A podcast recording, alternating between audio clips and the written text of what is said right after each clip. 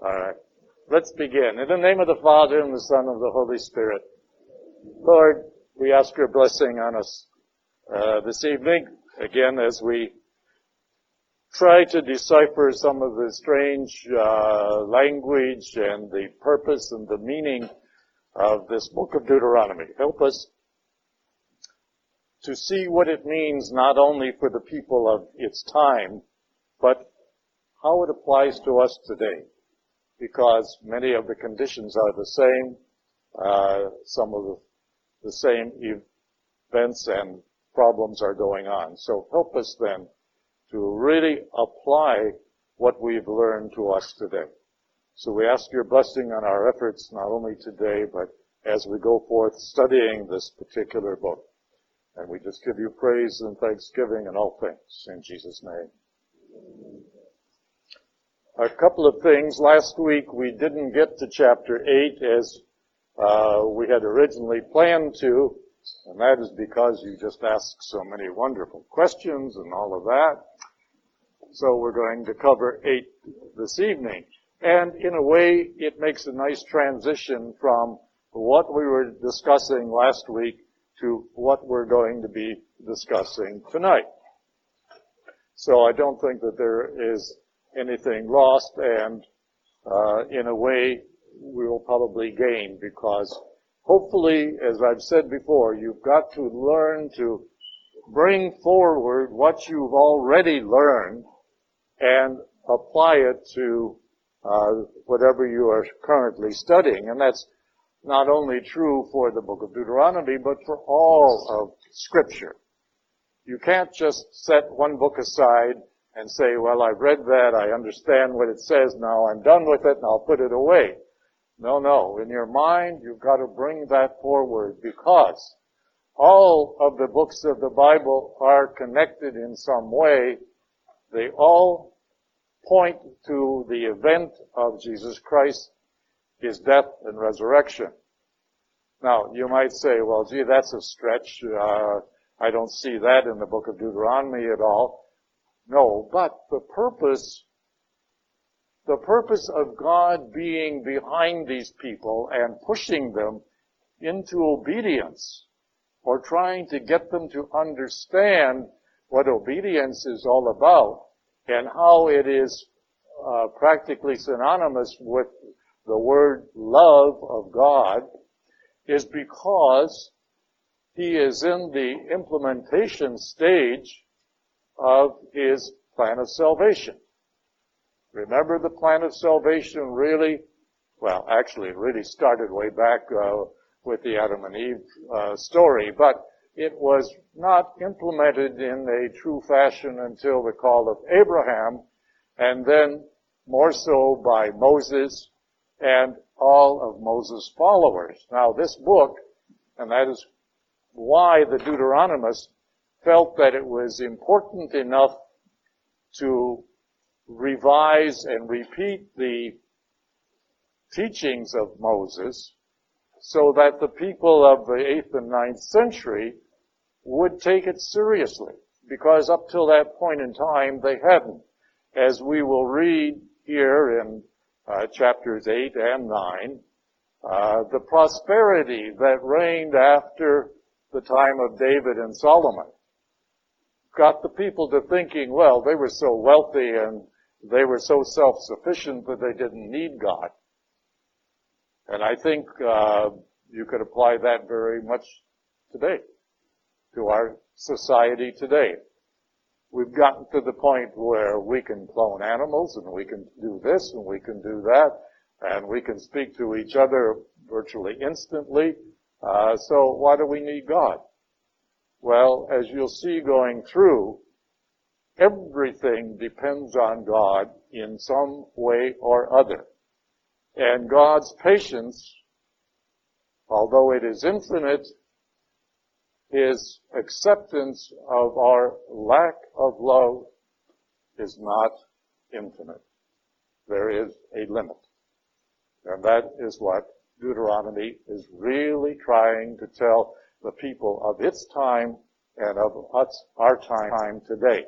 Remember, in the chart that I gave you, or the little illustration that I gave you on the four periods of Old Testament history. Periods 2, 3, and 4 start out with God's favor and God's help, but they all end in disaster. And the final one, fourth period, ends in final disaster of the Jewish people by God's withdrawing his covenant that he renewed over and over and over again, but said, this is the last time. And once they rejected his son, he withdraws the covenant forever. Okay. So that should send a message, not only to the Jewish people, but everyone, that we have to take what he says seriously and not just set it aside as something that, oh, we don't need now because we are so self-sufficient and we have the capability of doing so many things that we always attributed to God. Well, we have to recognize that we owe our very life to God. And that if we don't take what he says seriously enough, we could end up in the same way that the Jewish people did in the year 70 AD. And it's interesting, it was the Jewish people who manipulated the Romans into crucifying Christ. But it is the Romans, in a way, who turned the tables and destroyed Jerusalem and the temple. So it was sort of a turning of the tables on the perpetrators. And in a way, that's God's message, that enough is enough, and I'm not going to take it any longer. All right? And he withdraws the covenant, destroys Jerusalem, destroys the temple, never to be rebuilt. And so for 2,000 years, or almost to 2,000 years, until the United Nations steps in 1948 and gives Israel back some land. And look what they've done with it since then. Okay. So, with that as a preamble, let's go on to review chapter 8, if you will. Before we begin, is there any great questions that you just have to get out and ask anyone? All right.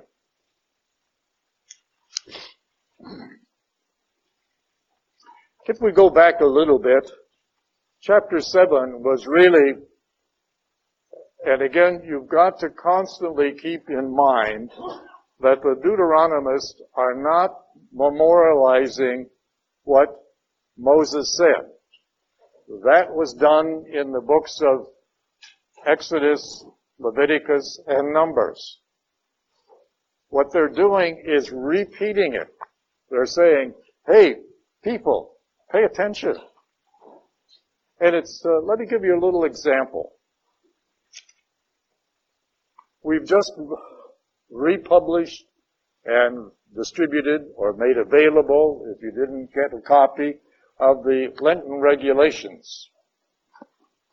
Now, the Lenten Regulations haven't really changed in years, but each year we republish them.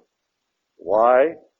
Because people have a tendency to forget them or don't understand. And then they say, well, nobody told me. But did they ever make an effort to find out? No, that's right. And that's the problem. That's why we republish the Lenten Regulations almost every year. And that's what Deuteronomy is doing here. It's gathering not only the sayings of Moses, but all of those that were attributed to Moses, whether he said them or not, down through the history from the 15th century B.C. down to the 8th and 9th century B.C. 700 or 800 years. And that's where most of the regulations that are in here and that you'll be reading, particularly in the next couple sessions, came from. If you think about it, where would the people wandering in the desert for 40 years, you know, there was no Walmarts nearby, to go and get purple tassels, which Moses says that you should put on your foreheads and on the corners of your capes or cloaks. Okay? Well, you've got to stop and think that in this book, not all of what is purported to be Moses' words were actually spoken by Moses. Much of that came from his followers later on. But it was put back as if Moses said it in order to lend credence, strength, or authority to the book itself. All right? That was a cultural thing of that time period. And for many years later, even our gospel writers, Matthew, Mark, and Luke, primarily Matthew and Mark, we are not certain that Matthew actually sat down and wrote that gospel, nor Mark actually sat down and wrote that gospel. And probably not, because they're so well written that it appears that they were written by scholars who took the words and the preachings and the teachings of Matthew and Mark and then put it together. Maybe Matthew and Mark reviewed it and said, yep, that's great, let's go with it, and so forth. But that's why when you open your books to the Gospels, it doesn't say, or usually doesn't say, the Gospel of Mark or the Gospel of Matthew. It's a Gospel according to Matthew, or according to Mark, meaning that there is the possibility that it was actually written by someone else who was a follower of these men, and then took their teachings and writings and put them together in what we have and recognize today as the Gospels. Right? That's not probably true with the Gospel of John. Although, if you look at the various writings of John, not only the Gospel of John, the fourth Gospel, but also the book of Revelation and the two letters of John, you'll see that the styles are quite a bit different. And in many cases, scholars over the years have debated whether John actually wrote Revelation. Well, we kind of think it is because the wording and the language is similar, but there are enough differences to indicate that somebody else was involved. What difference does it make? What is said and the message is what is important, not necessarily who wrote it. Let's begin at chapter 8 on page 30.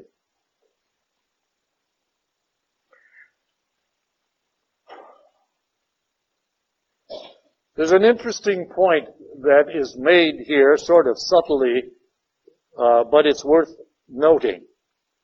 In the first verse of chapter 8, be careful to observe all the commandments I enjoin on you today. He's not talking about a specific day. He means now. All right? Not tomorrow, not down the road, not when you're ready, but now. All right? And that's repeated 3 times in chapter 8. Okay. You have it over, if you'll just jump over to verse 11, I enjoin on you today. Then over on the next page, verse 19, it doesn't say today, it says this day. And he means now. Don't wait. Don't put it off till you got a better opportunity or time, but now. Get busy now. Be careful to observe all the commandments I enjoin on you today, that you may live and increase. And that kind of sums up what the book of Deuteronomy really is all about. Obedience. We've said before that obedience is synonymous with love of God and recognizing God's sovereign dominion over all of us. That you may increase and may enter into and possess the land which the Lord promised on oath to your fathers. Remember now, for 40 years the Lord your God has directed all your journeying in the desert so as to test you by affliction and find out whether or not it was your intention to keep his commandments. He therefore let you be afflicted with hunger and then fed you with manna, a food unknown to you and your fathers, in order to show you that not by bread alone does man live, but by every word that comes forth from the mouth of the Lord. Where have we heard that before? That's Jesus' temptation in the desert when he responds to the devil. He's using that quotation. And that is something that the church has always taught, that if you are tempted in some way by the devil and cannot seem to shake the temptation, find a verse of Scripture, such as this, that is meaningful to you, and throw it back at the tempter. Right. What chapter 8 is doing here is reminding the people of the 8th and the 9th century of the times in the desert when they were suffering from lack of food and water. God always came to the rescue. God always was there for them. He might let them go hungry for a while, which he did, or thirsty for a while, which he did, to see if they would finally get around to asking him. You know, because they felt they were so self-sufficient, they didn't need to do that. I've heard people say, well, gee, I don't want to bother the Lord on such a small thing. Nothing is small to the Lord. In fact, I had a little discussion here with somebody just the other day. They couldn't understand why Catholics had to abstain from meat on Friday. Now, what's wrong with eating meat anytime? Anything? Anyone? Why should we not eat meat on Friday? I tried to explain it wasn't the meat at all. Meat is only a symbol. And hopefully you people will understand this. Meat, in this case, of fasting from meat on Fridays, on Ash Wednesday, and all Fridays of Lent, is symbolic of your willingness to obey the rules and the teachings of God and the church. It is only symbolic. All right? And to disobey that is wrong and sinful.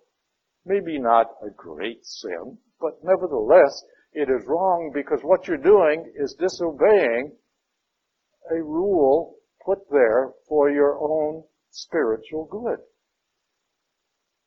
The church is not concerned whether you like roast beef or steak or pork or lamb or whatever.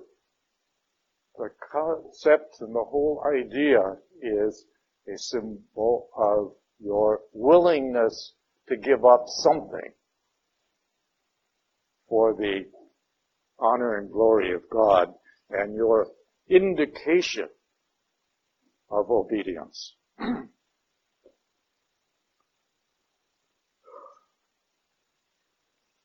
Going over to verse 6, therefore, keep the commandments of the Lord your God by walking in his ways and fearing him.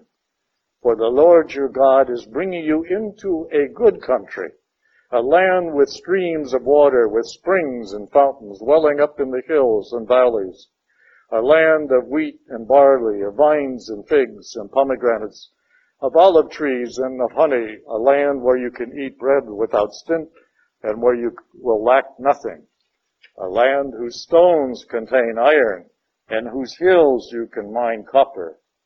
But when you have eaten your fill, you must bless the Lord your God for the good country has given you.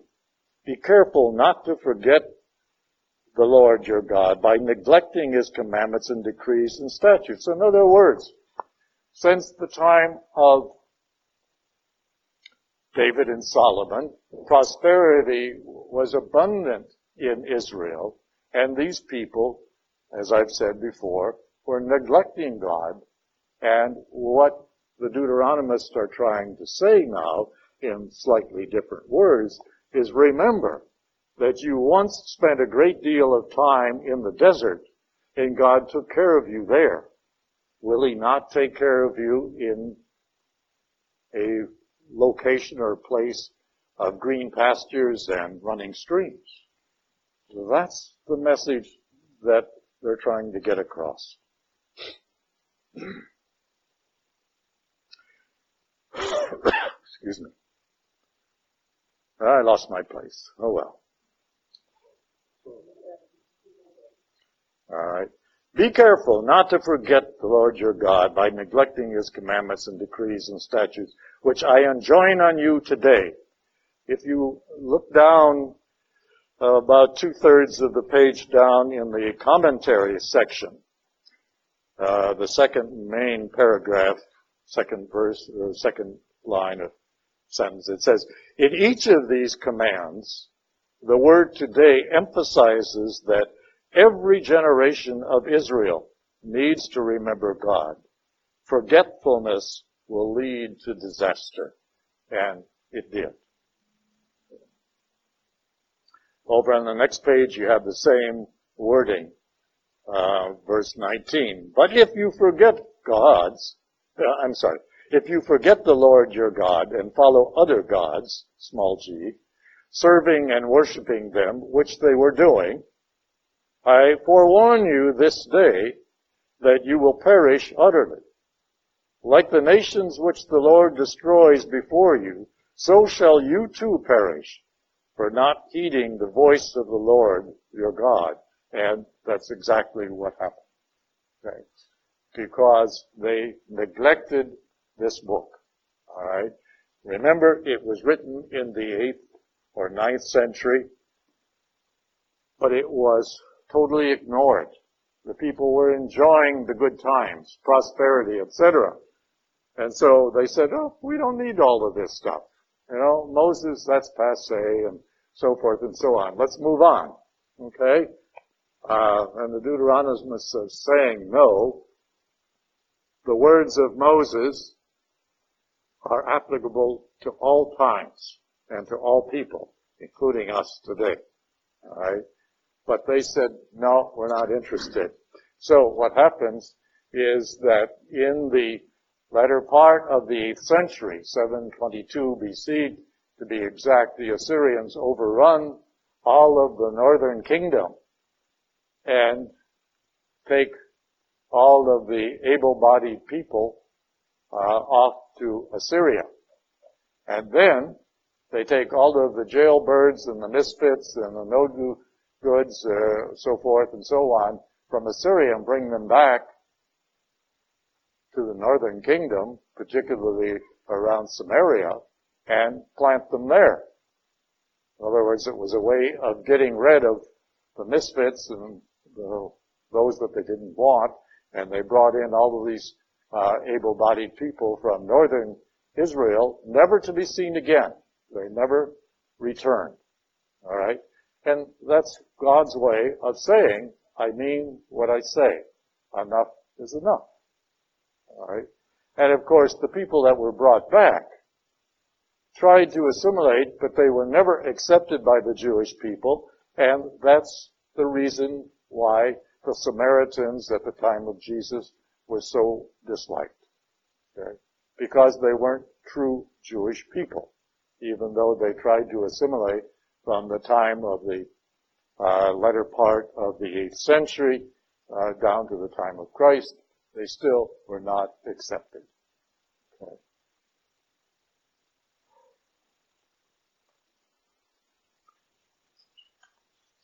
Chapter 9 talks about the dangers of success and prosperity. Hear, O Israel, you are now about to cross the Jordan to enter into and dispossess nations greater and stronger than yourselves, having large cities fortified to the sky, the Anakim, a people great and tall. These were the people who, during the time that the Israelites spent in Egypt, 300 or 400 years, had drifted into the Promised Land and had set up and made themselves at home, so to speak. But they were from the north. They were much larger in stature, and many of them were fair-haired and blonde or whatever. They were quite a bit different in appearance than the Jewish people. And the Jewish people sort of applied the term Anakim, which meant giant, to them. They weren't giants, but they were people from the north, and traditionally, even today, people from northern Europe are much larger in stature than people from southern Europe, and that's not too unusual. Okay, so that's what the Anakim word is all about here. You know of them, and I have heard it said of them, who can stand up against the Anakim? Understand then, today it is the Lord your God who will cross over before you as a consuming fire, etc. We've talked about this before. And, of course, this is sort of an after-the-fact type of thing, but what the writers here are bringing this up again, because what's happening is that the Jewish people of both the north and the south are being oppressed by the Syrians in the north and the Egyptians in the south. And rather than fight them, they are trying to make alliances with them. If you go to the second book of Kings and read chapter 16, 17, King Ahaz is trying to make an alliance with Egypt against the Assyrians. And then you have people in the north are making alliances with the Assyrians against the Egyptians. You know, and what the people here are doing, what the writers of Deuteronomy are doing, is reminding these Jewish people that it was God who gave them this land. And back in the 15th, 14th century BC, after the time of Moses, when the Israelites first crossed into the Promised Land, God gave them all of that land and helped them to settle it, all right? Even though there were other people there, not all of them were dispossessed or slaughtered or anything, although there's a lot of impression that says that. Now, the reverse is happening. And God is saying through the Deuteronomist, this is not the way. I will protect you, and I have a plan, and you've got to trust me. And they say, no, we're going to do it on our own. I'm asking you to read for your home reading assignment out of the second book of Kings. It will tell you very briefly about some of the conditions that are going on, and it will also talk about King Hezekiah and King Josiah, who found this book after it was taken to the southern kingdom. Remember, this was written in the northern kingdom. It was taken to the southern kingdom after the Assyrian conquest of the north, and it was spirited away in the temple because even the people in the south wouldn't accept it until the Babylonian exile. And then they finally get the message. They finally get religion. Okay? And then they say, oh, now we understand why we're here. Okay. And so once they come back from Babylon to Judah, or Jerusalem. Then they try to pick up the teachings of Moses from this book and carry on from there. And that's pretty much where modern Judaism has its base. Even though they still sort of honor and almost worship the books of Leviticus and Numbers, it is Deuteronomy that they follow.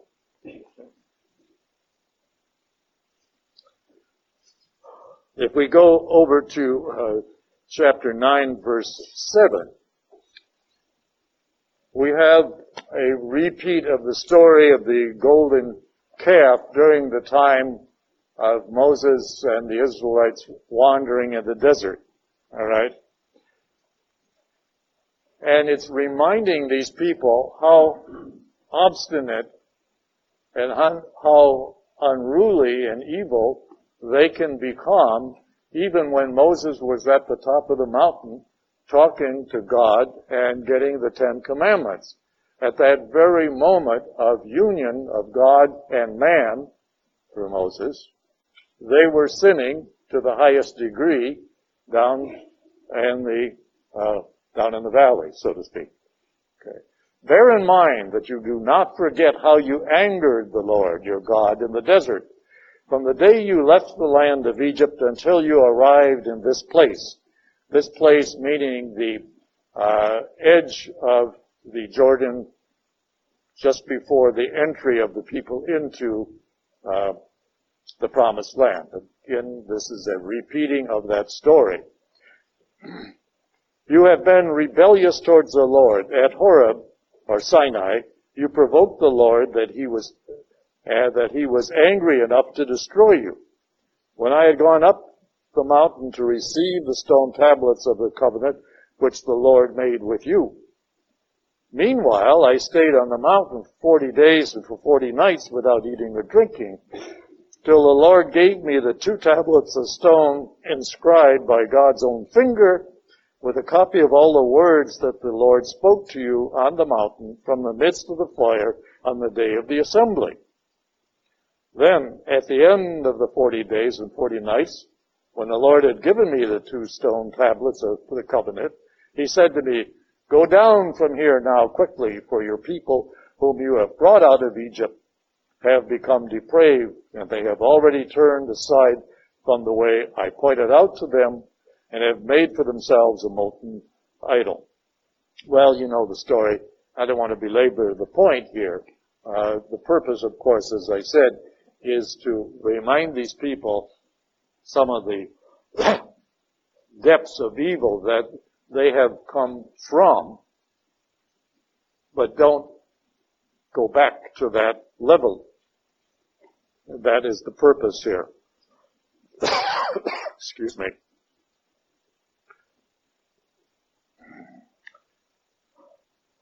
If you go over to 15,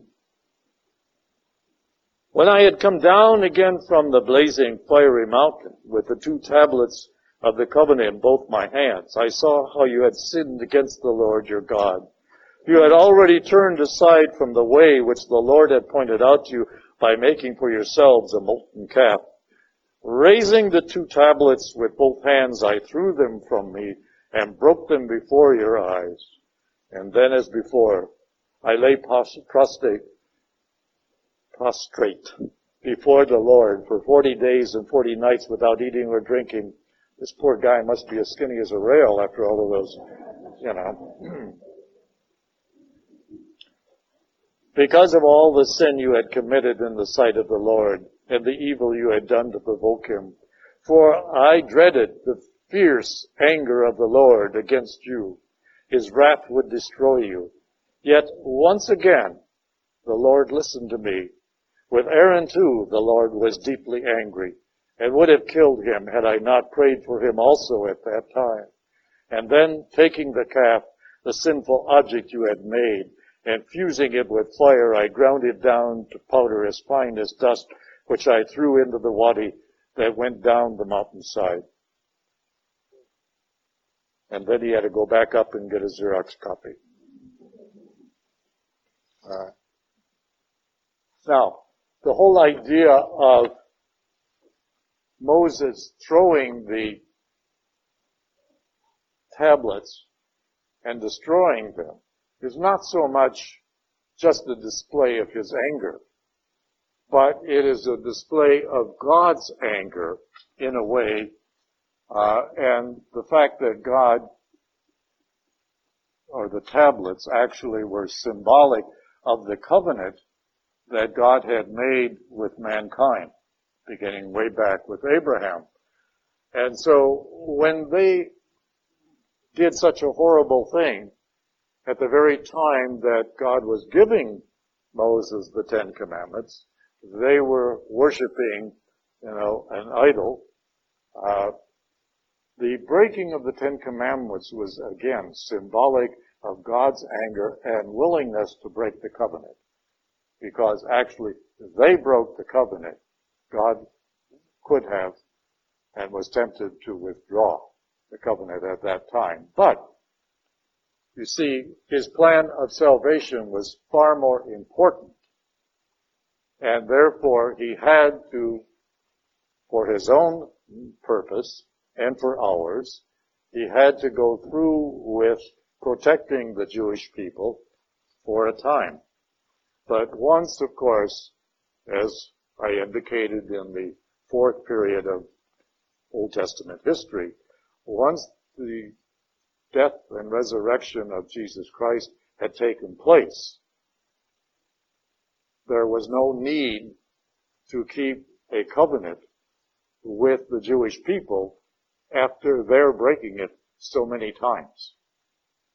And so God gave them 40 years from the time of Christ's death and resurrection to 70 AD to make up their minds or to change their minds and straighten up and fly right, so to speak. And when that didn't happen, he pulled it for good, never to be remade. And that is why we talk about the new and eternal covenant at every Mass. When the priest holds the host and the chalice up, he's talking about this is the blood of the new and eternal covenant. Okay, that is what he's talking about. The new covenant made with all mankind, not just the Jewish people, not any one particular race or nationality, but all mankind. A new covenant made through the death and resurrection of Jesus Christ. And we partake of that new covenant when we accept Christ and live according to his teachings. When we abandon his teachings, we can suffer the same fate as the Jewish people. Well, that is something that so many Christians and Catholics do not understand. And then they'll do what I call smorgasbord religion. Well, I like this, but I don't like that. Well, I'll believe this, and I don't want to believe that. And just like this person that I was talking to recently about why do Catholics have to abstain from meat on Friday. Well, I can't see that. I just can't accept that. That's not, something that I want to believe. Well, you see, if you want to belong to the club, you got to obey the rules. That's what it's all about. All right? But it is not only belonging to the club, it is following Christ into heaven. And for those people who want to do their own thing, they may not get there. Simply because they felt that they could do without this and that and something else. But the easy stuff they might like, and so they'll accept that. But, the hard stuff, no, I don't want that. So, and sometimes you can understand when there are scandals and other kinds of problems within the church. And there's often been discussions about some individuals within the church, high-ranking individuals sometimes, will say a cross thing to somebody which will just tick them off no end, and they never show up at a church door after that. Well, that's unfortunate. It's unfortunate that people do speak the wrong things at times, but you got to look past that. You got to look past that. Well, I don't like Father so-and-so because he doesn't say nice things, or he doesn't speak the way I like priests to speak. Well, I don't like to go to that church because I don't like the music. Well, excuse me, D over there. I don't want to go to this church because, you know, it's not very clean, etc., etc. That's all beside the point. You don't go to church for those reasons. You go to worship. Worship God. And it doesn't make any difference who the pastor is, who the celebrant is, whether the church is clean or not, whether the music is pleasing to the ear or not. If you are truly worshiping the Lord Jesus Christ or God through Christ, then it shouldn't make any difference. Your faith should always come first. All right? Your relationship with God should always come first. All of the incidentals shouldn't make that much difference. Now, they help. I totally agree. Chapters 10 and 11 really talk about the advantages of obeying God, of getting to know God and having a relationship through Jesus Christ. You see, if you don't have a relationship through Jesus Christ, then all of those other little incidentals, Father so-and-so or Sister so-and-so years ago, not so much anymore, or the organist or, you know, the janitor or whatever, I can see how those things would bug a person. But if you have a true relationship with Christ, with God through Christ, then those things should not be that important. Okay. And that is what the Deuteronomists are trying to tell us through chapters 10 and 11. So I'd like to go through some of this in detail. All right. At the time, the Lord said to me, cut the 2 tablets of stone like the former, and then cup up the mountain to me. Also, make an ark of wood. I will write upon the tablets the commandments that were on the former tablets that you broke, and you shall place them in the ark. See, God didn't blame Moses for breaking them because it was really an act of God through Moses to show the Israelites how angry God was with them.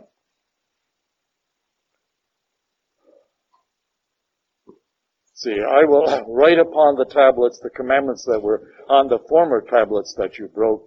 You shall place them in the ark. So I made an ark of acacia wood and cut 2 tablets of stone like the former and went up the mountain carrying the 2 tablets. Okay. Now, the Ark of the Covenant. Let's read the commentary here because that's somewhat important. To symbolize a renewed covenant between God and a rebellious Israel of the 8th and 9th century. The Lord authorized the manufacture of 2 new tablets, and this is being recalled here. Once these had been inscribed with the 10 commandments, they were placed in an ark, a wooden container used to hold these memorials of the covenant. Originally, the ark was a symbol of the Israelite tribe's resistance to the Philistines. And you can read a lot about this in 1 Samuel. In fact, it's a kind of an interesting little story. It ends up with nobody wanting this ark because anybody who captured the ark other than true Jewish people suffered some serious disaster. So after this happened 2 or 3 times, whenever the ark would show up in somebody's neighborhood or little village, they try to get rid of it. And towards the end, they put it in a cart drawn by a donkey, and they, whip the donkey so he gets going down the road without any rider there, just so that he'll go to the next town, wherever that is. They don't care, just as long as it's out of their hands. It's kind of a funny little story. Okay.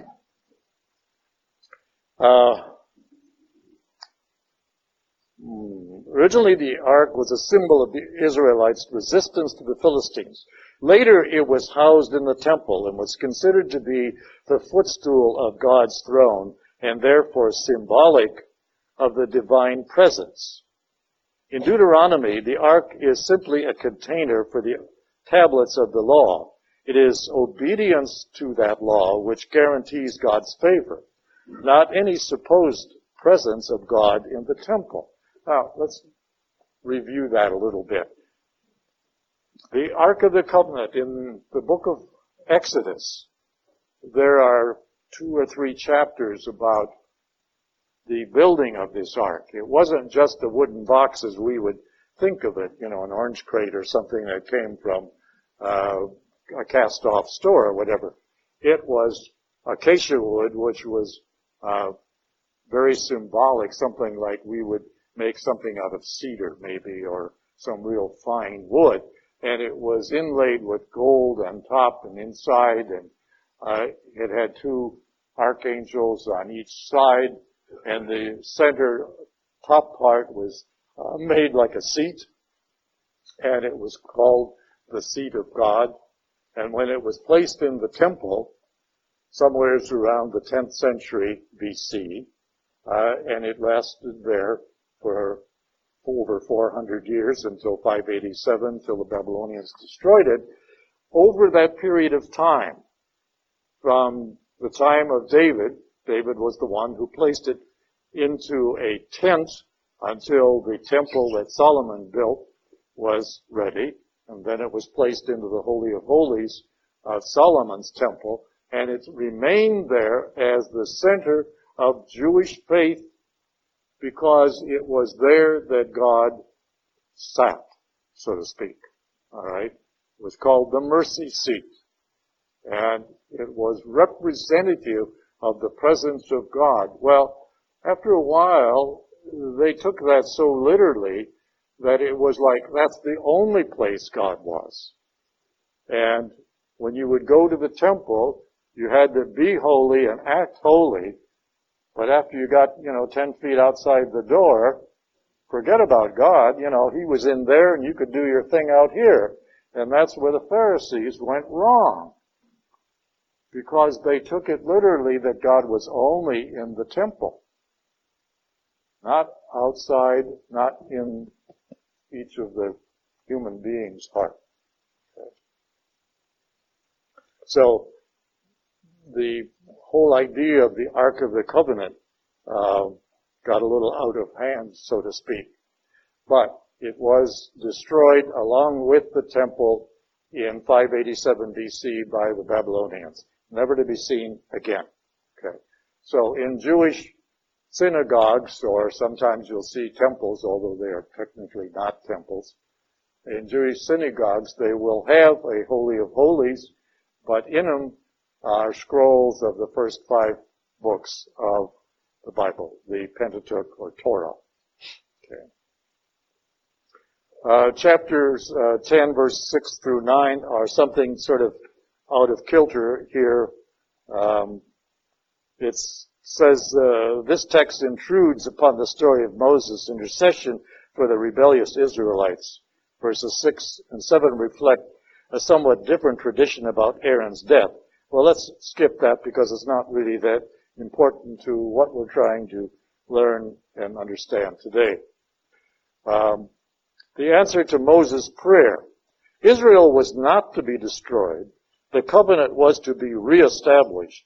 And all this was a result of God's mercy and love, but also it was necessary for his continuing to implement his plan of salvation. Okay. Divine justice called for Israel's annihilation.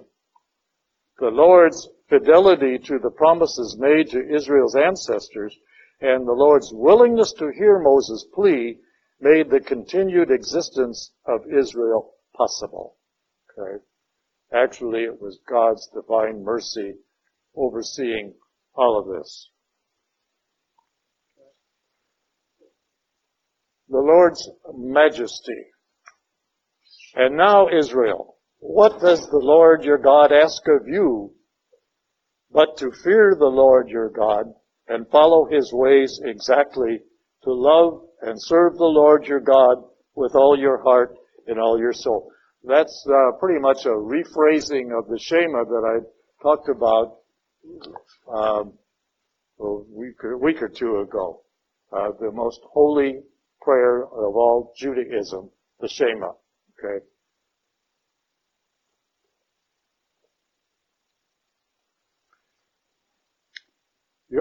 Let's see. Where am I here?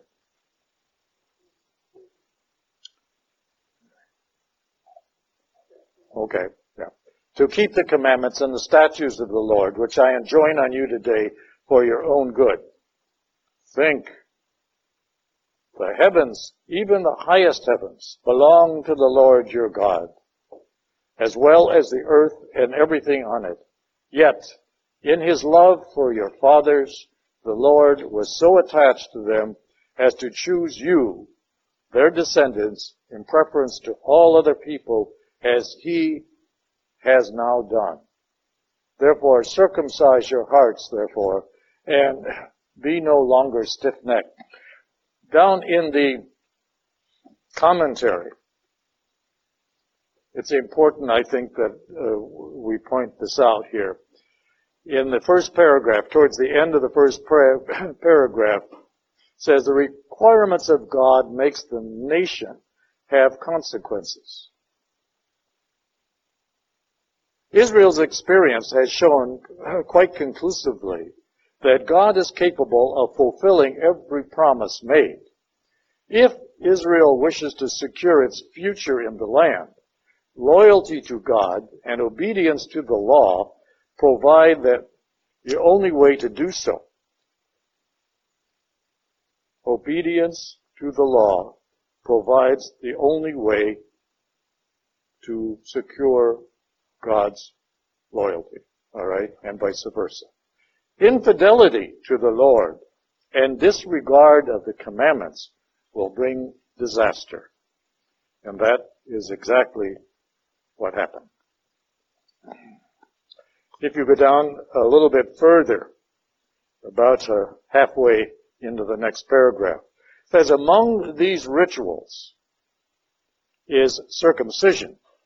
Now, circumcision did not start with Moses, even though many of the books sort of imply that it did.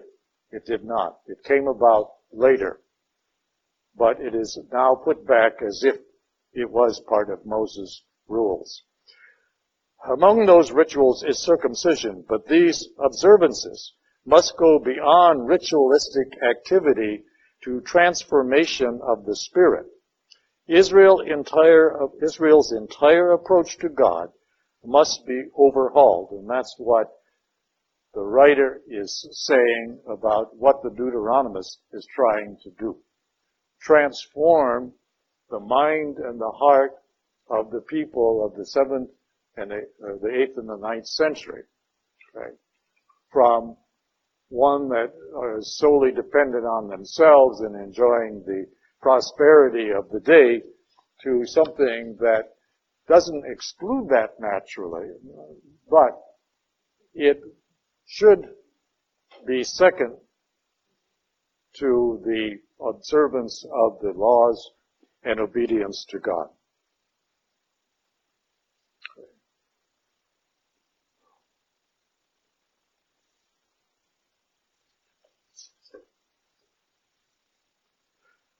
The next sentence in the commentary.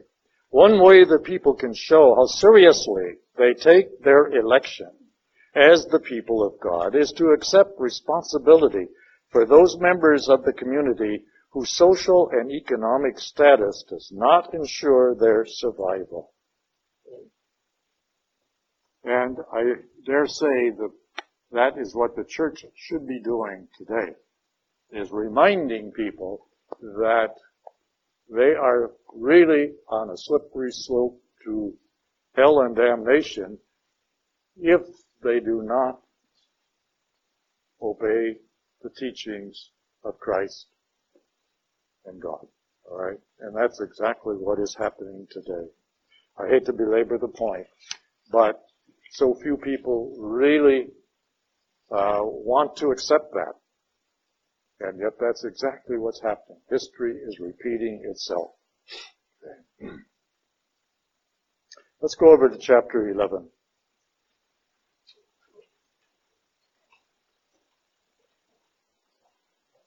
Again, the Deuteronomist is reminding the people of its time about the great things that God has provided for them and to them.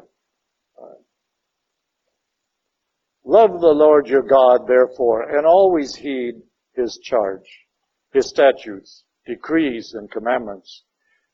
It is not your children who have not known it from experience, but you yourselves who must now understand the discipline of the Lord your God, his majesty, his strong hand, and outstretched arm.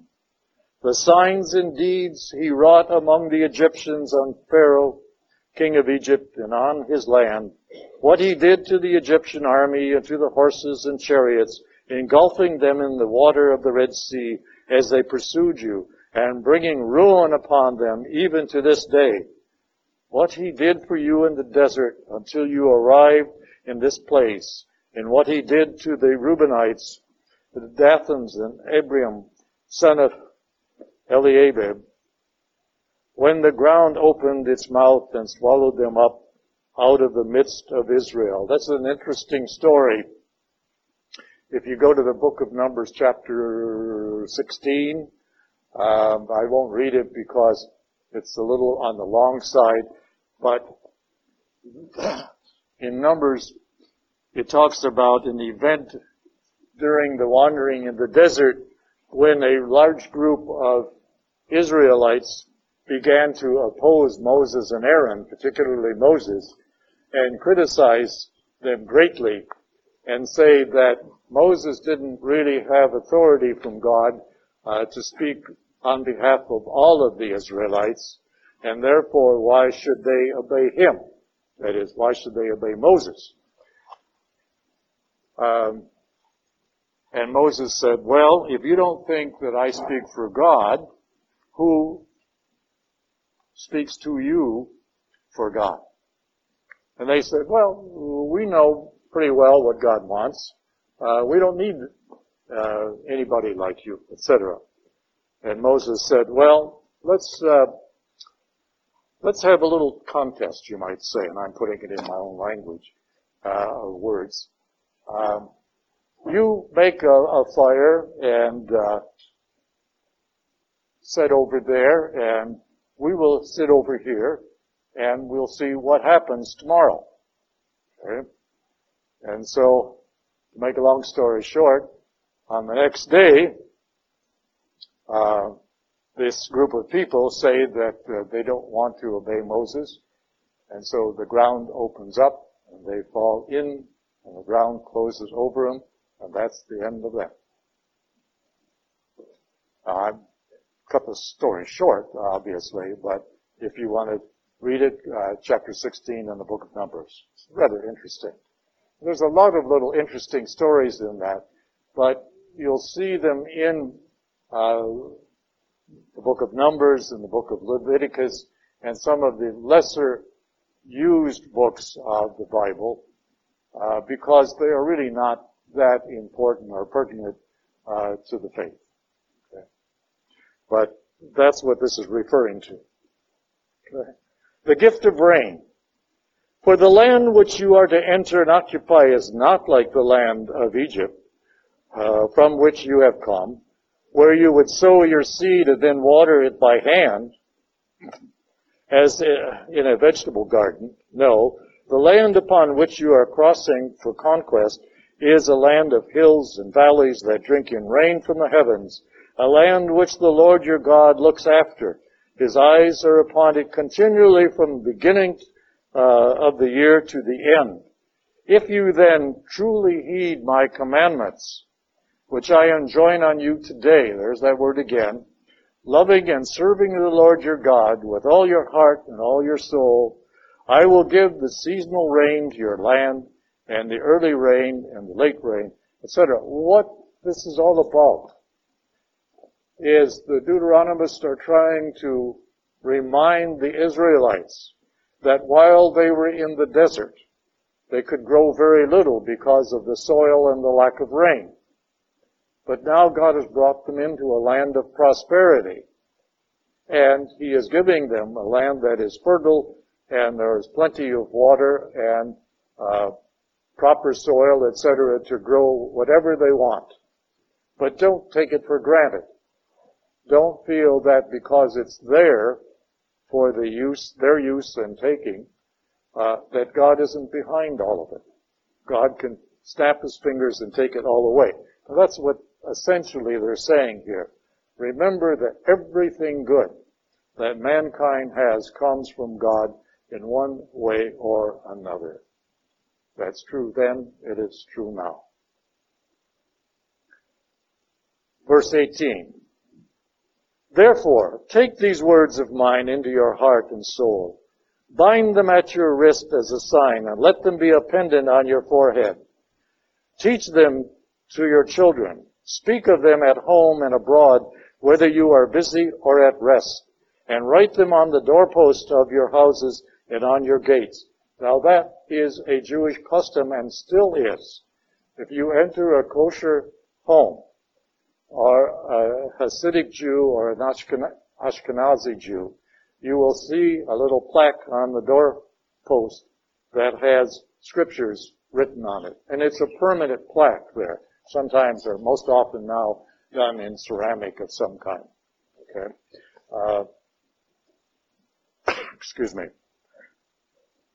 The pendants at your forehead and your wrist. These were scrolls generally made of animal skin or vellum, which is animal skin, because they don't deteriorate like papyrus would have. And they have scriptures written on them also to remind people. Now, when Jesus in the Gospels talks about the Pharisees and how they enlarged their tassels and their phylacteries, right? That's what a phylactery is. It is a fringe garment or part of the fringe of a garment that has a pocket in it, and there is scrolls in there with scripture written on them. And the larger the phylactery, the greater holiness of the individual. At least that is the sort of sarcastic remark that God is, or Jesus is making, all right? And Jesus is saying, beware of the Pharisees because of that. You know, they're not fooling anybody. Yeah. But that's where it came from. The other point in there is about teaching your children.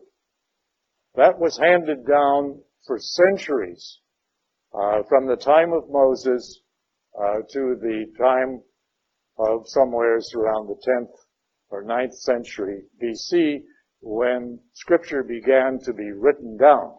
Up till that point in time, it was handed down verbally, quite accurately, and you might say with the hand of the Holy Spirit guiding it, because it came down fairly accurately, all right? So a lot of Jewish laws comes right out of this brief paragraph here. "For if you are careful to observe all these commandments," I'm at 22 on the next slide, "I enjoin on you loving the Lord your God and following His ways exactly and holding fast to Him, the Lord will drive all these nations out of your way, and you will dispossess nations greater and mightier than yourselves." Again, this is sort of after the fact, but it is really geared towards warding off any alliance with either Assyria or Egypt, Every place where you set foot shall be yours, from the desert and from Lebanon, from the Euphrates River to the Western Sea being the Mediterranean. All right? Now, this is, of course, these are dimensions that are far, far greater than Israel is today, because the Euphrates River is in Iraq, and of course that goes right through the country of Jordan. But in ancient times, Israel covered all of that territory, from the Mediterranean all the way to the Euphrates. And of course, it changed boundaries frequently, like it has even in the 20th century.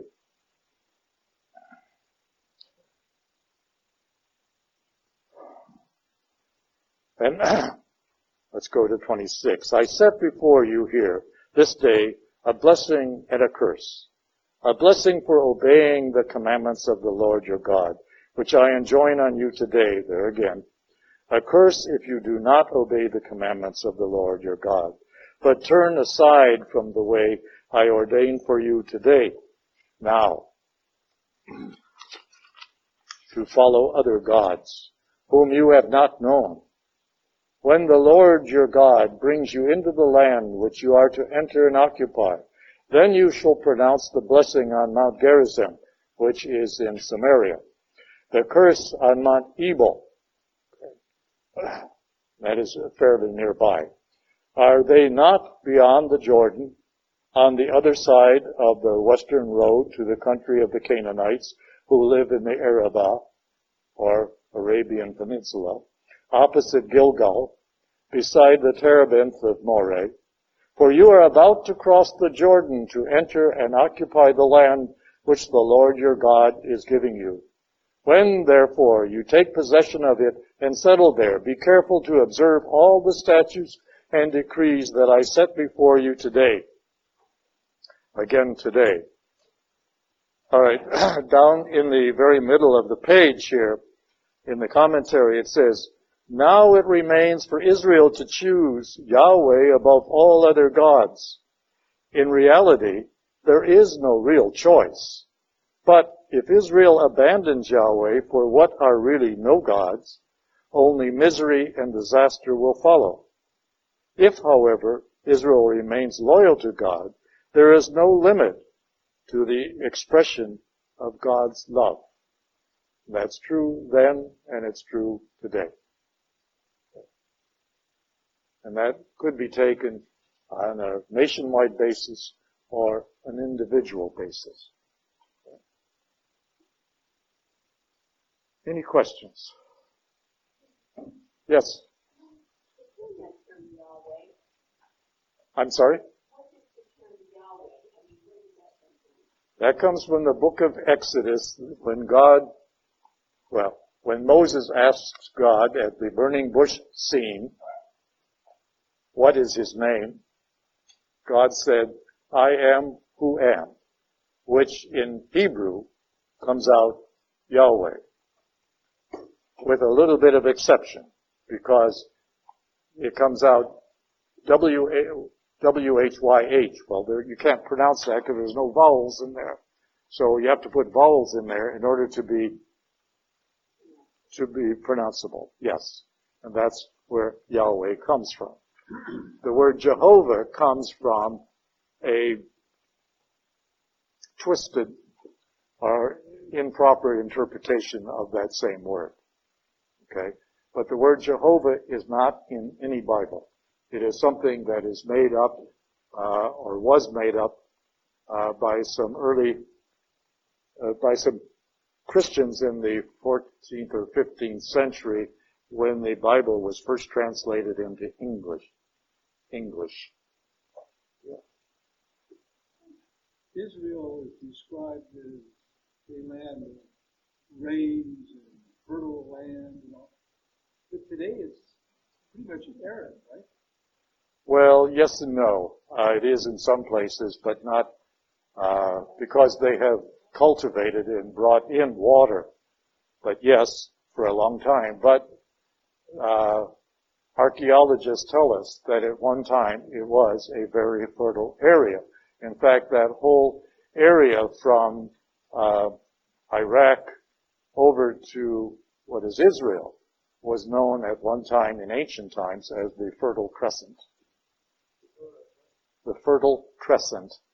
In other words, it was sort of a crescent-shaped path, you might say. And it's often assumed, whether right or wrong, I don't know, assumed that God made it so because that was the path that Abraham migrated from the land of Ur to Palestine. Okay. So it's too much of a stretch to say that God has abandoned the area because Israel did not follow him. No, I wouldn't say that because, you know, as we know, nature does change over hundreds of years, and many lands have changed from arid to fertile and back again over a period of time. So that's more of human nature than anything. Okay. Yes, Frank? Yes? Yes. Now, when they talk about the renewal of the covenant in here, that is still the old first covenant. All right? And it was renewed, not changed, but renewed with various people of God's choosing down throughout the 2,000 years from Abraham down to Christ. It was after the death and resurrection of Christ, as I said earlier, that God gave the Jewish people approximately 40 years to realize the mistake that they had made. And once they did not accept Christ, and still have not accepted Christ as Lord and Savior, Messiah, then he withdrew the first covenant. But the second covenant was then already established with the followers of Christ. Okay. And they call that the eternal covenant, which will never be changed. All right? And the first covenant was really a sort of a land-based covenant, which covered descendants of Abraham, the Jewish people, really, essentially, land, and God's personal protection. The second covenant promises only one thing, eternal life, through observance and acceptance of Jesus Christ. Period. As reminders, as long as they are reminders, yes.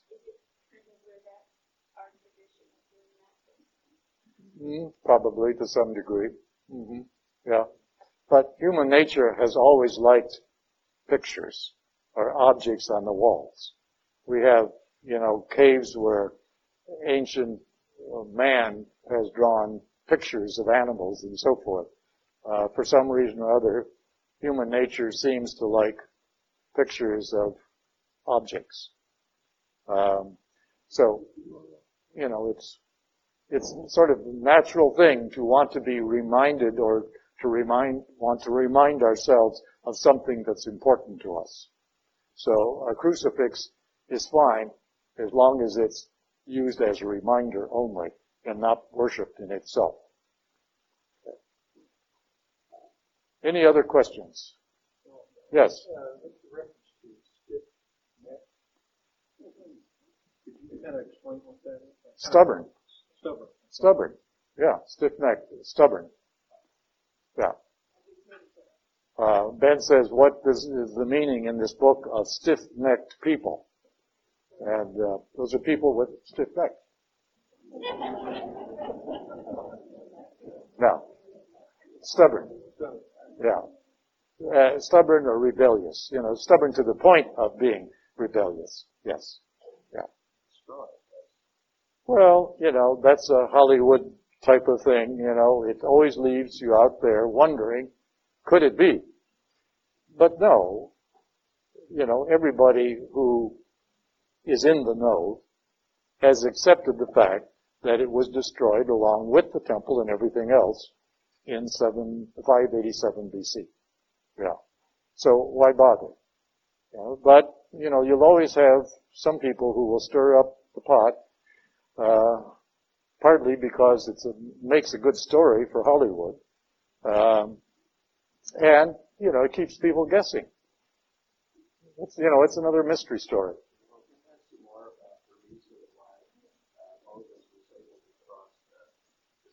Oh. Well, that's true, but you see, the parting of, and Chet's point is rather interesting.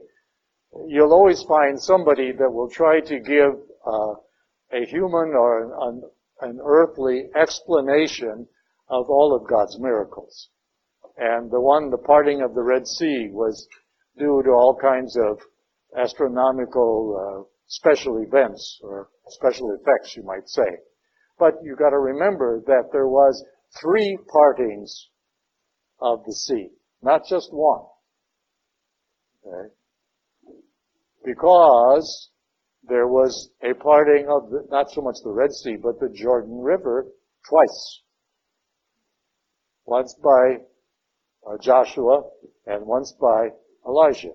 In fact, twice by Elijah and his sidekick Elisha. So, you know, if they drum up those kinds of explanations for one, could they not apply the same thing to the others? I don't think so. No. And that's, of course, what we call faith. You take some things on faith and say, all right, God can do that. Why should I not believe it? But you got to be careful on that, too. No other questions? Any other questions?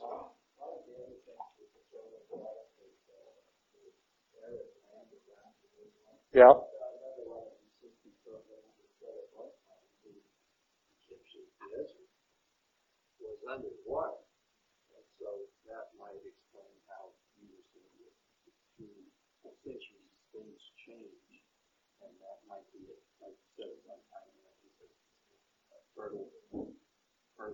Yeah, but you see, even in just the words that you use, part of the Egyptian desert was under water.